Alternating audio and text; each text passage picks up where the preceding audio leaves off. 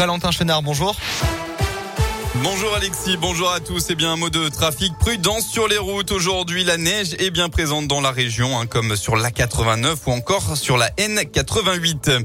À la une de l'actualité, tout cas contact d'une personne testée positive au nouveau variant du coronavirus Omicron doit être considéré comme contact à risque élevé. La personne devra être isolée même si elle est vaccinée. Hein. C'est une annonce du ministère de la Santé hier soir. Actuellement en France, aucun cas confirmé de ce variant n'a encore été annoncé comme c'est déjà le cas en Italie, en Allemagne, en Belgique ou encore au Royaume-Uni. Dans l'un, hier, les forces de l'ordre ont réalisé un contrôle des passes sanitaires dans deux restaurants de Montagna.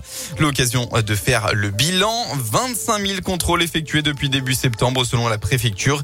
À peine une quarantaine de commerces ont fait l'objet d'une fermeture administrative.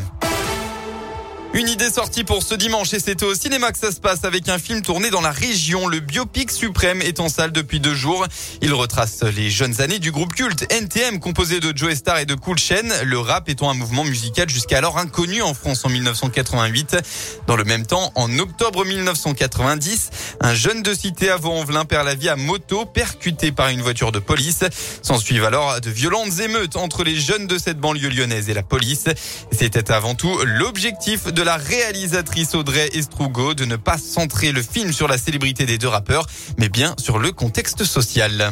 C'est pour ça que moi, c'est cette période-là qui m'a intéressée, pas une autre. C'est-à-dire que leur premier album sort au moment où il y a toutes ces émeutes successives. Vaux-en-Velin, Sartrouville, Mantes-la-Jolie. Et ces revendications qu'on connaît maintenant, du coup, très bien aujourd'hui, elles étaient quand même nouvelles pour une partie de la population française. Et eux sont arrivés à ce moment-là. Et c'est terrible parce qu'à la base, ils sont arrivés en disant voilà, il y a ce problème-là, est-ce qu'on peut pas trouver une solution? Et on a préféré leur taper et les donner responsables d'une problématique qui ne les concerne pas. Et les médias en face qui, pour donner une réponse aux cités qui brûlent, et les politiques avec, hein, disent bah oui, c'est normal, quand on écoute un groupe qui s'appelle Nick ta mère, on peut que mettre le feu à la banlieue.